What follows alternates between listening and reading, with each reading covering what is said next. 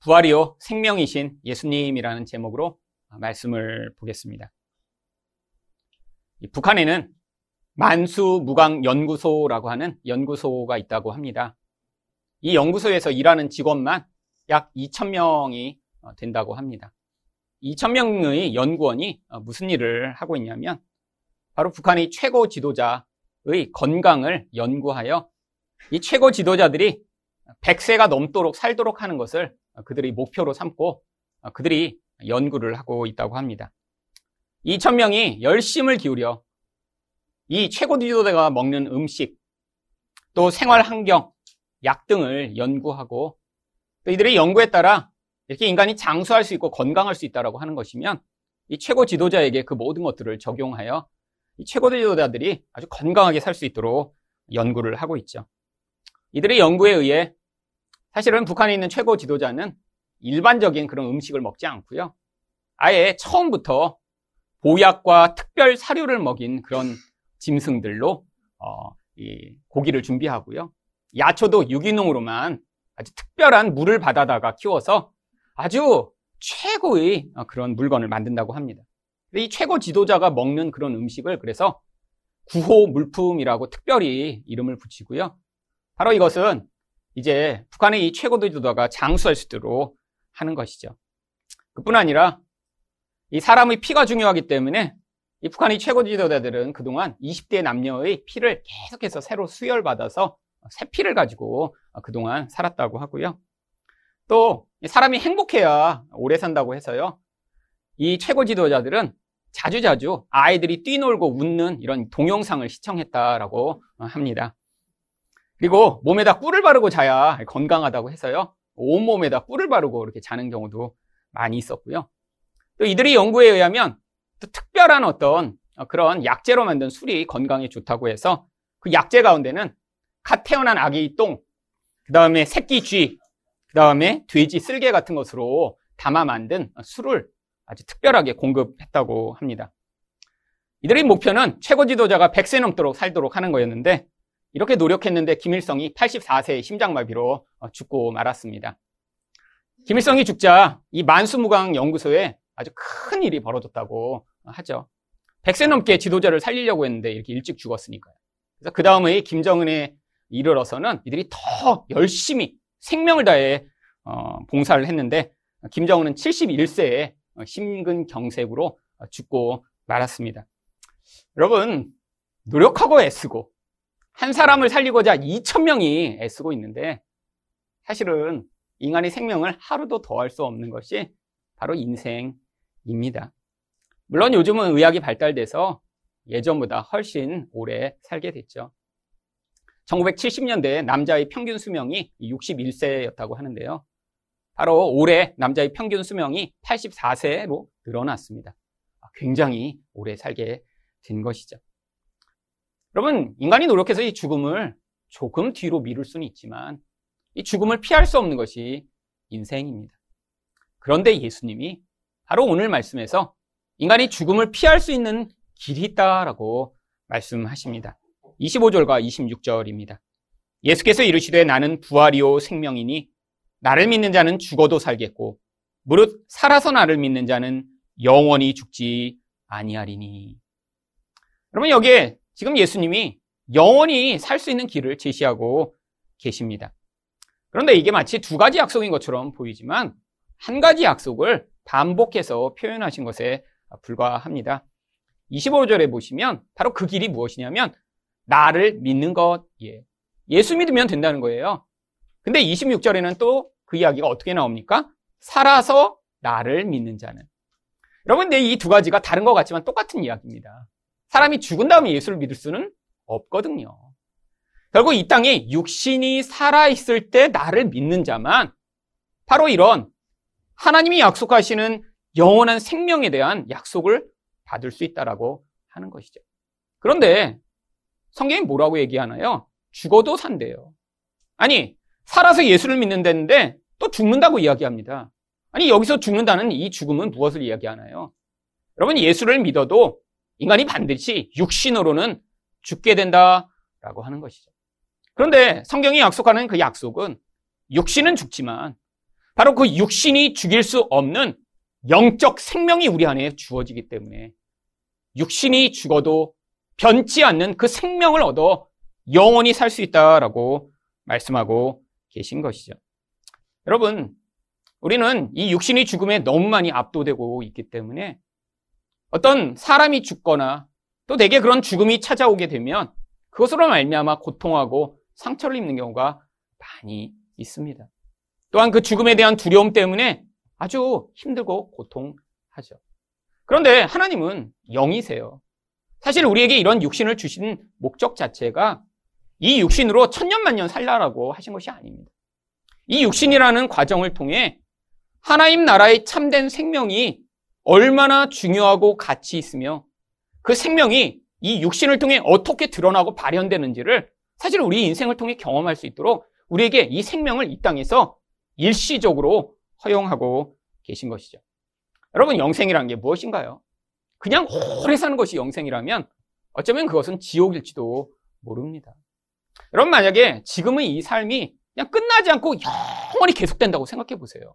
얼마나 힘들까요? 여러분, 성경은 그래서 영생을 그냥 오래 사는 것이라고 이야기하지 않아요. 성경이 영생이라고 정의한 것은 바로 요한복음 17장 3절입니다. 영생은 곧 유일하신 참 하나님과 그가 보내신 자 예수 그리스도를 아는 것이니라.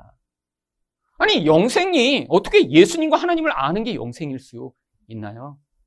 여러분, 이게 바로 우리가 생각하는 오래 사는 그런 천국에서의 삶과 성경이 이야기하는 참 생명의 능력의 차이입니다. 우리가 생각할 때는 좋은 곳에서 그냥 오래 살면 좋겠다라고 생각하지만, 여러분, 천국은 그런 곳이 아니에요. 천국에 갔더니 막 이 땅에서는 20평짜리 살다가 거기는 막 200평짜리 집을 하나님이 주시고, 여기에는 그냥 좋지 못한 이런 인테리어를 하고 살았는데 갔더니 그냥 다 금으로 발라져 있고. 여러분, 이런 것이 천국일까요? 아니, 그렇다면 이 땅에서 돈이 많아서, 아니, 이런 독재자처럼 살아서, 아, 그래서 정말 황금 병기를 만들어 놓고 화장실을 쓰는 그런 후세인과 같은 삶이 바로 천국에서 계속되는 게 아, 그것이 바로 영생인가요? 아닙니다. 어떤 사람들은 천국을 그렇게 생각하는 사람이 있어요. 여러분, 정말 변기가 황금으로 되어 있으면 정말 좋은 곳일까요? 여러분, 후세인이 변기까지 황금으로 만들었는데요. 실제로 그것을 사용하지 못했다고 합니다. 황금으로 만들었더니 너무 차가워서 엉덩이를 댈 수 없어갖고요. 만들어 놓은 다음에 실제 용변은 그냥 일반적 화장실에서 봤대요. 그러면 얼마나 우스꽝스러운 모습인가요? 자기 인생 전체를 이렇게 황금과 같은 것으로 치장하는 그것이 행복이라고 생각하는데 실제로 그것이 행복이 아닌 것입니다. 하나님이 주실 수 있는 참 영생의 그 행복과 만족은 바로 생명의 근원이시며 선하고 아름다우신 그 하나님을 우리가 함께 그분과 교제하며 그분과 연합하며 그분이 누구신가 알아나가는 그 과정 가운데 경험하는 그 행복이 영원히 지속 되는 것이죠.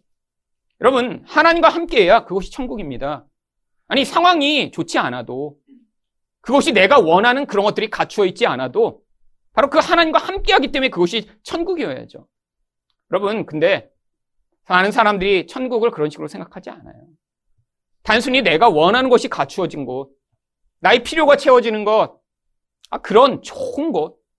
여러분, 그런 곳이라면 바로 이슬람 교회에서 주장하는 그들이 생각하는 천국은 어떤 곳이냐면 72명의 처녀들이 봉양하는 곳이에요. 그리고 이 땅에서는 술을 못 마시게 하니까 천국에 가면 강이 흐르는데 그 강이 술로 돼 있대요.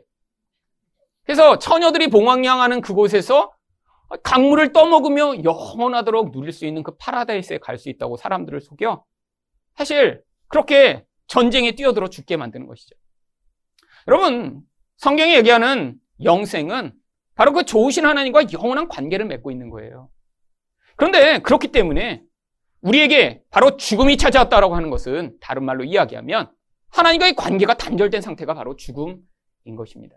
여러분 그렇다면 우리 인생에서도 지금 우리는 바로 이런 영생을 누릴 수가 있어요. 어떻게 해요? 하나님과 계속해서 관계를 맺어가며 아니 내가 작년에 알던 하나님이 아, 그분이 아니었네. 아, 이 하나님은 이런 분이시구나.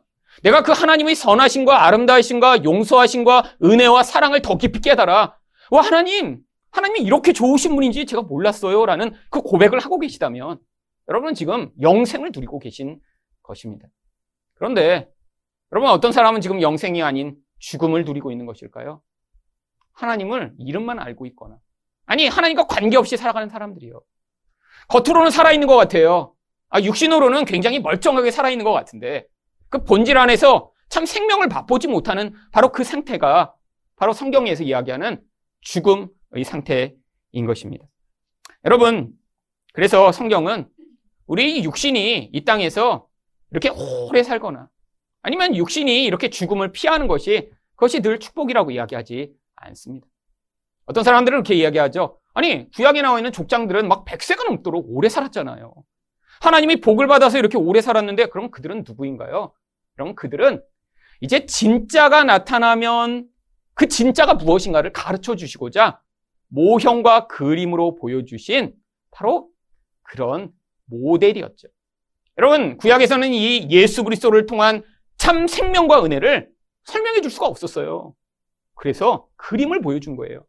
하늘의 생명이 내려지면 그 생명으로 말미암는 그 생명력이 얼마나 풍성한지 아, 이렇게 오래 살지 못하던 사람들이 오래 살고 아, 이렇게 가난한 자들이 부자가 되고 자녀가 없던 자들이 자녀가 많아진다. 근데 이게 앞으로 나타날 예수 그리스도로 말미암는 생명을 너희한테 그림으로 보여주는데 진짜가 오면 더 이상 이 가짜 그림들은 필요 없게 된다라는 것을 성경이 이야기했던 것이죠.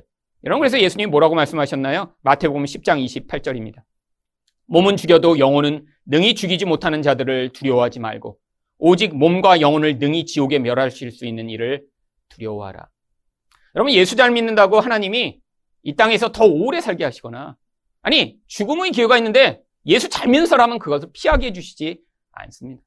하나님이 목적과 계획에 따라 아니 일찍 죽을 수도 있고요 오래 살 수도 있는 것이죠. 그런데 이런 영적 생명에 대한 가치와 이 땅의 생명에 대한 이런 상대적 하나님이 그것들을 별로 중요하게 여기시지 않는다는 사실을 깨닫지 못하면 이 땅에서 이런 육신적 생명이 오래 사는 것, 아니 내가 죽을 기회를 피한 것 자체가 마치 하나님의 은총이며 축복이라고 생각하는 경우들이 많이 있습니다. 그러면 그런 식으로 따진다면 성경에 나오는 얼마나 많은 사람들이 되게 불행한 사람이겠어요. 여러분 예수님이 사랑하셔서 특별히 더 데리고 다니셨던 야고보는 아무 사역도 해보지 못하고 그냥 초대교회가 시작되자마자 잡혀 죽었습니다. 아니 스테반 집사요. 성경이 이 스테반 집사만 유일하게 여러 차례 성령에 충만한 사람이라고 이야기합니다. 이 스테반 집사보다 더 많이 성령이 충만하다고 표현한 사람이 없어요. 근데 이 스테반 집사가 어떻게 줄 아세요? 첫 번째 설교를 하다가 그냥 돌 맞아 죽어버려요. 이런 목사인데 이제 신학교 졸업해서 목사 안수 받고 첫 강단에 섰는데 이제 칼 찔려 죽은 거나 약간 비슷한 상황입니다. 그럼 그걸 보면 와 축복받으셨네 이렇게 생각할까요? 아니죠. 여러분 근데 성경이 왜 그런 상황들을 허락하실까요? 이 땅의 죽음, 이 땅의 죽음은 하나님 보실 때 아무것도 아닌 거예요. 이미 영적으로 살아있어요. 이 육신이라는 게 그렇게 사라져 버려도 하나님 나라의 생명이 그 안에 이미 존재하고 있기 때문에 그 육신은 껍데기를 벗는 것처럼 벗어버리는 것입니다. 그러면 이것들을 깨닫지 못하면 이 땅에서 자꾸 하나님을 왜곡하게 됩니다. 옛날 미국에서 이제 9.11 테러가 있었을 때 아주 수없이 많은 사람들이 죽었습니다. 뭐 공식적으로는 뭐 시체가 발견되고 이런 사람들은 뭐 6, 7천 명인데요. 알려지지 않은 사람들, 발견되지 않은 사람들을 다, 다 치면 뭐 8천에서 만 명 정도가 그 안에 깔려 죽었다고 하더라고요. 소방관들만 또 수백 명이 죽었습니다. 처음에는 건물이 무너지지 않았어요. 소방관들이 불 끄러 올라갔다가 나중에 무너지면서 소방관들이 정말 수백 명이 죽었죠. 여러분은 근데 그 사건이 일은 다음에 사실 아주 아슬아슬하게 생명을 건진 사람들이 있었습니다. 그렇잖아요. 아침에 그날 늦잠 자서 출근을 어머 해갖고 늦었는데 막 가다가 보니까 자기 눈앞에서 건물이 무너져서 산 사람들 있겠죠. 이런 사람은 아마 자기의 게으른 버릇이 아 정말 하나님이 주신 축복이구나 이렇게 생각할 거예요. 여러분 근데 그 중에 정말 한국분인데 사무실이 그 월드타워 센터에 있었는데 살아난 한 분이 계십니다. 세계 은행이라는 데서 부총재를 하던 한 한국분이에요. 이분이 그러고 간증 집회를 다니시더라고요. 자기가 아침에 출근을 하는데 뭐 때문에 약간 늦어졌대요, 평소보다. 그래서 원래 그 타워가 무너질 시간에 원래 자기가 사무실에 있었어야 되는데 아침에 무슨 일이 있으면서 그것 때문에 평소보다 조금 늦게 갔는데 문 앞에서 그 건물이 무너져 내린 거예요. 그래서 하나님이 자기를 살려주셨다고 하더라고요. 뭐 그렇게 살려주실 수도 있습니다. 근데 이분이 왜 하나님이 자기를 살려주셨는가? 거기에 대해 이유를 얘기하시는데 자기가 주일 예배를 한 번도 빼놓지를 않았대요. 근데 아, 여러분 정도의 주일 예배를 빠지는 거면 이게 말이 안 됩니다. 근데 이분은 자기는 본교회에서 예배를 드는 것을 하나님이 자신에게 말씀하신 제일 중요한 일이라고 생각해서 본교의 주일 예배를 빠지지 않았다는 거예요. 그래서 이분이 되게 바쁜 분이잖아요. 세계은행 부총재인데. 그래서 유럽에서 회의가 있어요. 토요일 날. 회의를 합니다. 월요일 날까지 계속 회의가 있는데 이분이 어떻게 하셨냐면 전세기를 내서 주일 날 아침에 교회에 와서 예배를 드리고 그다음 다시 비행기 타고 유럽으로 다시 날아가는 거예요. 그래서 자기 평생에 자기 주일 본 예배를 빠지지 않고 예배를 드렸다. 하나님이 그래서 자기를 축복하셔서 이 죽음의 자리에서 자기를 살려주셨다고 간증 집회를 하고 다니시더라고요.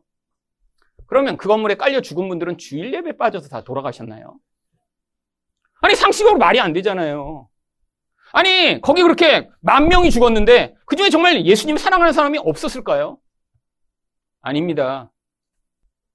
여러분, 진짜 하나님 나라가 존재한다면 그 하나님 품에 안기는 게 진짜 행복이고 만족이라면 여러분 이 땅에서 내가 생명을 5년, 10년 더 살았다고 어떤 죽음의 기회를 지나갔다고 해서 그것이 진정한 축복이 아닐 수도 있다라고 하는 것이죠. 여러분 그래서 성경은 우리를 뭐라고 얘기하나요? 우리 육신의 생명이 질그릇과 같다라고 얘기를 합니다. 고린도후서 4장 7절입니다. 우리가 이 보배를 질그릇에 가졌으니. 여러분 이 보배가 무엇인가요? 하나님이 주신 영적 생명을 이야기하죠. 근데 그 생명이 어디에 담겼어요? 질그릇에 담겼습니다. 질그릇은요, 그냥 흙으로 얼기설기 만든 거예요. 대충 유약을 발라 그냥 몇 번 쓰고 나면 금이 가고 갈라지고 흙이 부서지고. 그래서 쓰다가 버리는 그런 종류의 그런 토기입니다. 아직도 가난한 나라에 가면 그런 쓴 그런 종류의 컵들을 많이 써요. 여러분 인도에 가셔서 길거리에서 파는 차를 마시면 찻잔을 마신 다음에 바로 던져서 깨트려 버려요. 인건비가 워낙 싸니까 그냥 그 찻잔 하나 만드는 게 새 찻잔을 보관하는 것보다 훨씬 싸니까요. 여러분 그게 바로 우리라는 거예요. 우리 무엇이요? 육신의 생명이요. 여러분 살다 보면 막 이렇게 뜯어져 나가시죠? 여러분 그게 정상입니다. 여러분이 70이 되셨는데 하나도 이렇게 뜯어져 나가지 않고 쪼글거리지 않고 있다. 이건 지금 굉장히 문제가 있는 거예요. 평소에 방부제를 너무 많이 드셔갖고 지금 몸이 다 지금 방부 처리가 돼서 이렇게 좀 무너지지 않는 이상한 현상입니다. 나이가 들면 피부도 쪼글쪼글 해주고요. 이것저것이 아파야 정상이죠. 여러분 지금 막 나이가 드셨는데 막 이가 20대보다 더 튼튼해. 그리고 이제는 막 어, 옛날에는 난 무른 것만 먹는데 요즘은 막 누룽지랑 바스락바스락 호두 이런 거 깨 드시고 막 좀 이상한 거예요. 여러분 근데 이상한 거를 원하는 사람 되게 많습니다. 성경에 모세가 120세가 됐는데 어땠어요? 눈이 흐리지 않았다. 여러분 그러니까 그걸 가지고 기도하는 분 많이 봤어요. 여러분 이 땅에서 육신은 자꾸 자꾸 이렇게 쇠퇴져 가요. 근데 왜 쇠퇴하도록 하시는 것이죠? 하나님이 그걸 허용하신대요. 이 땅 가운데 우리 육신을 쇠퇴하게 하는 많은 과정들이 있죠. 여러분 나이가 들어도 건강하려면 사실 세 가지 방법밖에 없습니다. 첫 번째는 스트레스 받지 말아야 돼요. 운동 열심히 하셔야 돼요. 그 다음에 음식 좋은 거 먹어야죠. 여러분 근데 이 세 가지가 제일 힘든 겁니다. 첫 번째, 인생이 스트레스 안 받을 수 있나요? 삶이 스트레스인데요. 두 번째, 운동이요? 여러분 이 운동도 여러분 그냥 몸이 이렇게 아침에 일어나면 막 운동이 돼요? 막 이렇게? 엄청난 절제력과 의지력이 있는 사람만 운동합니다. 이것도 그러니까 쉽지가 않아요. 여기 계신 90%는 그 엄청난 절제력이 없으셔서 사실 지금 힘든 거잖아요. 그러면 음식이요. 음식 좋은 거 먹는 거 물론 필요하죠. 근데 음식도 왜 힘든가요? 이 엄청난 절제력과 의지력이 운동만이 아니라 음식이랑 같이 짬뽕해서 이렇게 기관차처럼 움직여줘야 돼요. 음식을 절제하며 새벽마다 운동하며 이게 매일처럼 40년씩 이렇게 가야 건강, 건강, 건강 이렇게 되는데 운동을 했어요. 그 다음에 가서 피자 먹고 콜라 먹고 도로묵 이렇게 되는 거죠. 그래서 인생이 그냥 쩔룩쩔룩 여러분 그래서 이게 건강하기가 쉽지가 않아요. 마음은 그렇다 치고 먹는 거라도 좀 잘하고 아니면 운동이라도 하려고 하는데 운동하는 분들은 먹는 게 안 돼요. 근데 먹는 거 절제하는 분들은 또 운동이 안 돼요. 그럼 이걸 다 하는 분이요? 없죠. 없죠. 근데 성경이 뭐라고 얘기하나요? 예수 잘 믿으면 우리를 스트레스도 받지 않게 하고 인생이 이렇게 편안하고 그냥 막 운동도 잘하게 하시고 막 이렇게 그냥 건강하게 살게 한다고 하세요? 아니에요. 우리 인생의 이 질그릇을 깨트리게 만드는 상황이 계속 벌어진다라고 하는 것입니다. 그게 바로 고린도후서 4장 8절과 9절입니다. 우리가 사방으로 우겨쌈을 당하여도 쌓이지 아니하며 답답한 일을 당하여도 낙심하지 아니하며 박해를 받아도 버림받지 아니하며 거꾸로 뜨림을 당하여도 망하지 아니하고. 여러분 인생의 상황을 여기 기록해 놓으신 거예요. 어떤 상황이요? 사방으로 우겨싸움을 당하는 상황이요. 이게 바로 스트레스의 상황이죠. 그냥 너무너무 답답해서 어떻게 할 수 없는 그런 정말 꽉 눌린 것 같은 그런 환경이요. 그 다음에 답답한 일을 여러분 당하시지 않나요? 사람 때문에, 미래 때문에, 환경 때문에 너무너무 마음이 답답해질 때 있으시잖아요. 또한 박해, 물론 여기는 이제 박해까지는 받지 않으시죠. 하지만 초대교회 성도들은 다 박해를 받았습니다. 아, 그리고 또 뭘 받아요? 거꾸로 뜨림을 당한대. 아니, 나는 열심히 가고 있는데 갑자기 건강 때문에 확 꺾어지고. 나는 열심히 가고 있는데 옆에 사람이 그냥 나를 시기하고 질투해서 꺾어지고. 아니, 인생에서 얼마나 많이 넘어지나요? 여러분, 근데 하나님이 이런 것을 막아주지 않아요. 아니, 우겨싸움이 당하려고 하면 그 우겨싸움을 그냥 확 치워버리시거나. 누가 넘어뜨리려고 그러면 그놈이 다리를 그냥 걸어갖고 그놈을 대신 넘어뜨리셔야 하는데, 안 그러십니다. 대신 무슨 약속을 주세요? 우겨싸움을 당하여도 쌓이지 않게 된대요. 우겨싸움은 일단 당해야 돼요. 근데 거기서 쌓이지 않게 해주신대요. 답답한 일을 당하긴 하는데 낙심하여 무너지진 않는데요. 박해를 받는데 버림받지는 않는데요. 거꾸로 팀을 당했는데 어떻게 돼요? 망하진 않는데. 여러분 도대체 우리는 늘 이렇게 답답하고 넘어지고 힘든데 도대체 뭐가 이렇게 보호를 받는다는 거죠? 여러분 바로 우리 안에 주신 생명, 보배를 주신 생명이 그렇다는 거예요. 그러면 우리 것 같은 육신은요, 넘어지면 다칩니다. 여러분, 누가 압박을 하면 터지죠. 고통해요. 힘들어요. 스트레스 받고요. 근데 하나님이 이 과정을 통해 뭐 하시는 거예요? 이 질그릇과 같은 육신을 점점 약하게 만들어 가고 계신 거예요. 여러분, 이게 단순히 몸만을 이야기하는 것이 아닙니다. 이 몸이라고 하는 그 존재 가운데 얽혀 있는 옛사람이요. 눈에 보는 것을 의존하고 살고 믿음으로 하나님 나라를 받아들이지 못하며 내가 볼 때 좋은 것만을 추구하며 살아가는 이 육신적 자아를 이 세상에서 경험하는 이런 과정들을 통해 하나님이 점차 약하게 만드셔서 그 안에 있는 생명의 능력과 영광을 보여주시고자 하시는 것이죠. 결국 그래서 고린도후서 4장 10절을 보시면 우리가 항상 예수의 죽음을 몸에 짊어짐은 예수의 생명이 또한 우리 몸에 나타나게 하려 함이라. 여러분 이 땅의 삶이 바로 이런 삶이라는 거예요. 살며 예수의 죽음이라는 끊임없이 나의 육신을 깨뜨리고 무너뜨리는 이 과정을 지나가는데 그런데 우리가 죽지 않고 그 과정이 우리 안에 있는 하나님이 만들어 놓으신 이 생명이 얼마나 귀하고 영광스러운가를 드러내는 과정이 된다는 것이죠. 여러분 에서 성경이 고린도후서 5장 1절과 2절에서 이 육신의 죽음을 이렇게 이야기합니다. 만일 땅에 있는 우리 장막집이 무너지면 여러분 이 장막집이 이 영어로 얘기하면 텐트예요, 텐트. 여러분 이 텐트는 나중에 무너진다는 거예요, 반드시. 그럼 우리가 기대하듯이 뭐 우리 수명이 90이고 80이면 그날까지 하나님이 건강하게 하셨다가 어느 날 이제 와라 그래서 그냥 그날 약해지는 그런 죽음은 거의 없습니다. 여러분 주변에 그런 죽음을 보셨다 그러면 되게 로또 맞은 것처럼 희귀한 경험을 하신 거예요. 그냥 막 돌아가시기 바로 전날까지 막 건강하시다가 이렇게 주무시다가 그냥 이렇게 하늘나라로 부름을 받은 그런 경우. 로또처럼 희귀한 겁니다. 근데 하나님이 이런 장막을 언젠가 무너뜨리시고 이 과정을 통해 우리에게 뭘 주시고자 하는 거예요? 하나님께서 지으신 집, 곧 손으로 지은 것이 아니요 하늘에 있는 영원한 집이 우리에게 있는 줄 아느니라. 여러분 바로 우리 안에서 이 하나님이 지어 만드신 새 사람이 영원한 하나님 나라의 처소가 될 수 있도록 예배하고 계시다. 라고 하는 것이죠. 그래서 이절에서 뭐라고 얘기합니까? 참으로 우리가 여기 있어 탄식하며 하늘로부터 오는 우리 처소로 덧입기를 간절히 사모하노라. 그런 말로 우리가 이 땅에서 해야 할 일이 이것입니다. 우리의 육신이 날로 연약해져 갈 때, 하나님, 내 안에서 그 하나님 나라의 그 영광스러운 처소를 덧입게 하여 주시옵소서. 그럼 바로 이 이야기가 오늘 나사로의 죽음 가운데 나옵니다. 여러분 나사로라는 이 사람 또 그 가족인 마르다와 마리아는 예수님과 아주 특별한 관계 가운데 있던 가족이었습니다. 그래서 요한복음 11장 5절에서는 그들을 무엇이라고 부르냐면 예수께서 본래 마르다와 그 동생과 나사로를 사랑하시더니 여러분 예수님이 이렇게 어떤 제자가 아닌데 특별히 어떤 대상을 이렇게 사랑하셨다고 표현한 경우가 거의 없는데 노골적으로 이 가족은 이렇게 사랑하셨다라고 이야기를 합니다. 아니, 왜 편애하시죠, 예수님이? 이건 편애가 아니라 그 어떤 대상을 향한 특별한 그런 관계를 표현하는 거죠. 그러면 인간인데 예수님도 인간으로 오셨잖아요. 모든 사람과 똑같은 관계의 수준을 맺을 수는 없죠. 근데 왜 이 가족만 이런 특별한 관계를 맺으신 것일까요? 그럼 바로 이들의 아버지가 문둥병자였는데 예수님이 그 아버지를 치료하셔서 이 가족과 특별한 관계가 맺어진 것 같습니다.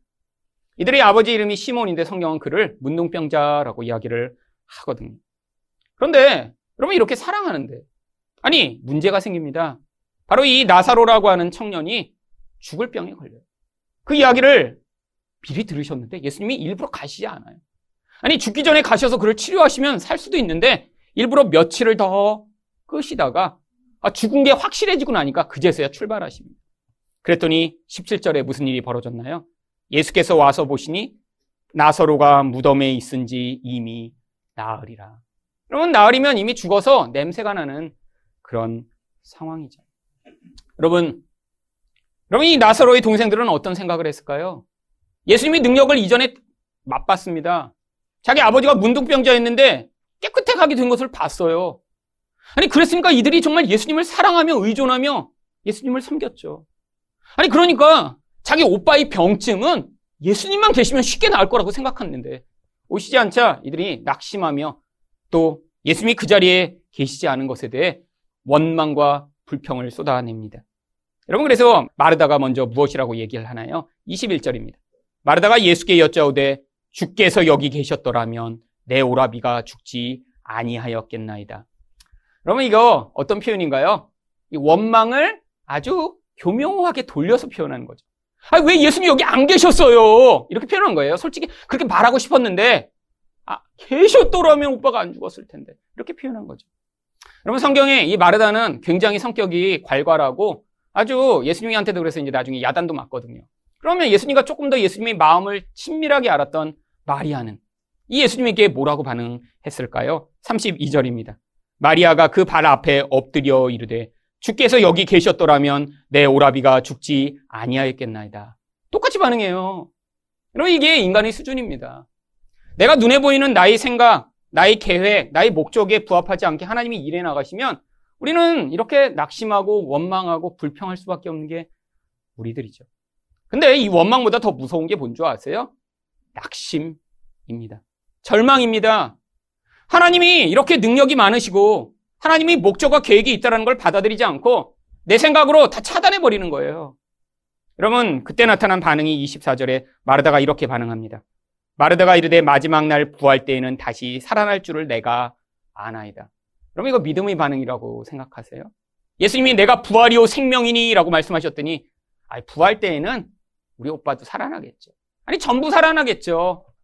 여러분 이거는 믿음의 반응이 아니라 아 지금은 죽었잖아요. 언젠간 살아나겠죠. 사실 이런 반응이죠.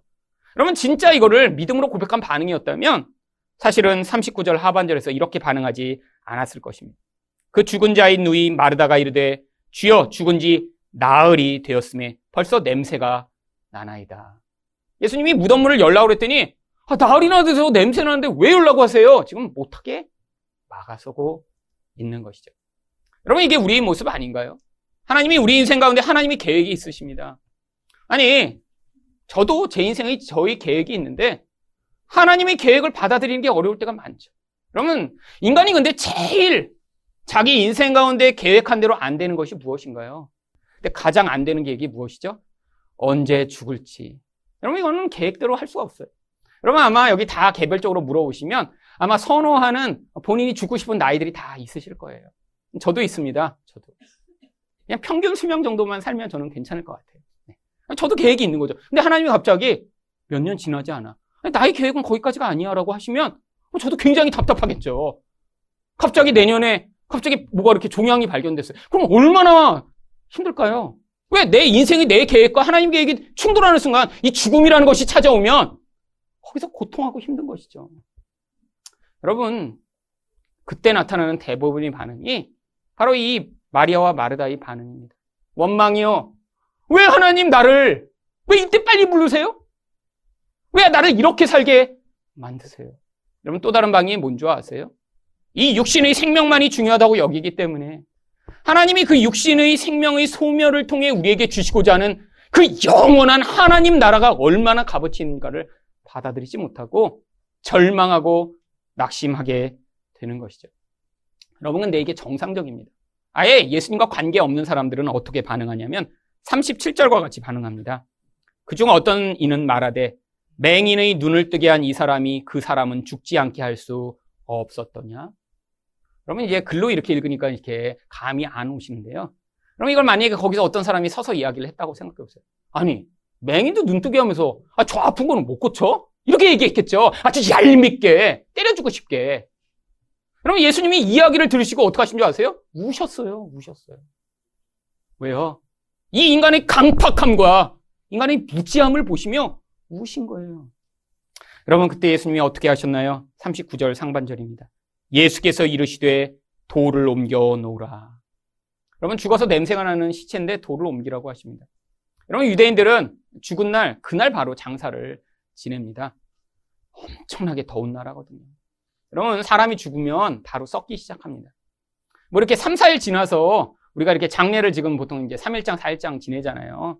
그럼 이제 3, 4일 지나서 썩는 게 아니라 지금은 아주 차가운 이 냉장실에다 이 시체를 그냥 보관해 놓기 때문에 사실 썩지 않는 것이죠. 여러분, 죽은 지 하루만 돼도 몸이 썩기 시작해요. 그런데 여러분, 나사로가 이미 죽어서 3일 동안 그 더운 나라에 그 굴에 있었어요. 이제는 냄새가 엄청나게 나는 상황이죠. 아마 열어봤으면 그 몸을 둘러싸고 있는 모든 천이 몸에서 나오는 그 오물로 말미암아 아마 다 더럽혀졌을 거예요. 3일쯤 지나면 이미 구더기가 끓기 시작합니다. 여러분 그런 상황인데 예수님이 나오라고 하신 거예요. 그러더니 43절과 44절에서 뭐라고 부르십니까? 큰 소리로 나사로야 나오라 부르시니 죽은 자가 수족을 배로 동인 채로 나오는데 그 얼굴은 수건에 쌓였더라. 그러면 이렇게 죽어서 냄새나는 자가 스스로 벌떡 일어나 지금 나오고 있는 상황입니다. 여러분, 근데 예수님이 왜 죽은 자를 살리셨죠? 여러분, 이때 이렇게 살렸더니 나사로가 그 다음 지금도 살고 있나요? 그래서 이스라엘에 가면 나사로가 이렇게 투어를 해주면서 제가 들어갔던 동굴인데 예수님이 그때 나오라고 하셔서 여태까지 잘 살아있다고. 여러분, 나사로 이렇게 산 다음에 또 몇 년 지나서 또 죽었을 거예요. 죽었죠, 당연히. 아니, 그러면 나사로 입장을 한번 보세요. 제가 나사로라면 되게 힘들었을 것 같아요. 아니, 천국에 지금 갔어요. 어, 이게 하나님 나라네? 와! 내 하나님 나라에 왔잖아. 오, 하나님이시네? 오, 천사잖아. 막 그래서 흥분하고 있는데 갑자기, 뭐, 나오라! 뭐 이런 소리가 들리더니 깨보니까 다시, 막 구더기가 굴러가는 몸으로 다시 돼 있어. 어, 저 같으면 못 살 것 같아요. 그 천국을 맛보고 어떻게 다시 나와서 다시 그런 상황을 살아요. 여러분, 근데 죽은 나서로 살려내려고 그래서 사람들한테 이렇게 육신의 죽음을 단순히 살려주는 것 보여주시려고 살리신 게 아니에요. 예수님이 살리신 이유를 42절에서 얘기하십니다. 곧 아버지께서 나를 보내신 것을 그들로 믿게 하려 함이니라. 여러분, 예수님을 하나님이 보내셨어요. 왜 보내셨죠? 이 죽음이라고 하는 무시무시한 것으로부터 우리를 구원할 메시아가 오셨음을 보여주기 위해서요. 왜 메시아가 꼭 죽음을 이기시는 분이셔야죠?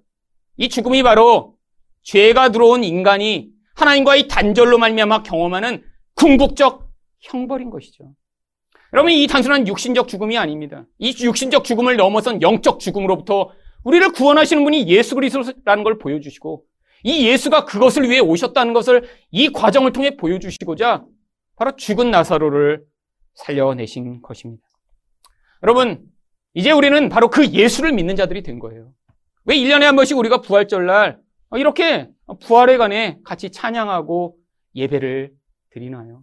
바로 이 예수의 생명이 이제 우리 안에 왔기 때문에 우리가 육신적으로 연약해지고 아니 육신적으로 이렇게 죽음이 찾아오더라도 더 이상 그 육신적 죽음이 우리를 두려움과 그 어둠에 매어 둘 수 없음을 우리가 이 시간 같이 고백하며 찬양하는 것입니다. 여러분 인생을 사로잡고 있는 얼마나 많은 다른 두려움이 많나요? 여러분 젊은 사람들이라고 두려움이 없나요? 아니요. 여러분 젊어도 기질에 따라 두려움이 사로잡힌 사람들 많이 있습니다. 그냥 삶이 두려워요. 그냥 집에 혼자 있는 게 두렵고, 그냥 밖에 나가는 게 두렵고, 아니, 내 미래가 두렵고, 아니, 앞으로 어떻게 될까 두렵고, 그게 인생 아닌가요? 여러분, 근데 그 두려움보다 더 강한 두려움이 무엇인가요? 죽음으로 말미암는 두려움입니다. 그럼 만약에 여러분이 절대 안 죽는다고 생각해 보세요. 그럼 밖에 나가는 게 두려우실까요? 누가 칼로 찔러도 찔러봐 나는 원래 안 죽는데 안 죽잖아요. 그럼 안 두려워요. 뭐가 두렵겠어요? 그러면 이렇게 밤거리도 마음대로 쏘다니고 음, 이런 담대함이 있을 거 아니에요. 여러분 근데 예수님이 우리를 그 죽음에서 건지셨으면 다른 두려움쯤은 이제 그 두려움에 우리가 매여 살아갈 필요가 없다는 거예요. 왜? 가장 강한 두려움으로부터 자유케 해주신 그 예수의 생명과 부활의 능력을 믿는다면 다른 두려움에 우리가 매여 살아갈 이유가 없는 것이죠. 그래서 고린도전서 15장 55절과 57절이 무엇이라고 얘기하니까 사망한 너희 승리가 어디 있느냐? 사망한 내가 쏘는 것이 어디 있느냐? 우리 주 예수 그리스도로 말미암아 우리에게 승리를 주시는 하나님께 감사하노라. 여러분, 우리에게 승리가 주어져 이제 다시는 이 세상적 두려움으로 말미암아 우리가 공포와 두려움에 떨 필요가 없는 것입니다. 여러분, 근데 아까 또 생명이 뭐라고 말씀드렸나요? 하나님과의 관계를 누려나가며 그 관계의 깊이로도 우리가 더 성장해 나가는 거예요. 여러분, 죽은 이후에만 그 생명을 경험하는 게 아닙니다.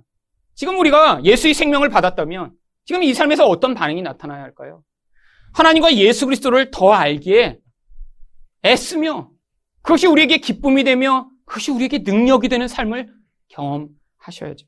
그래서 호세아 6장 3절이 이렇게 얘기를 합니다. 그러므로 우리가 여호와를 알자 힘써 여호와를 알자 그의 나타나심은 새벽빛같이 어김없나니 비와 같이 땅을 적시는 늦은 비와 같이 우리에게 임하시리라.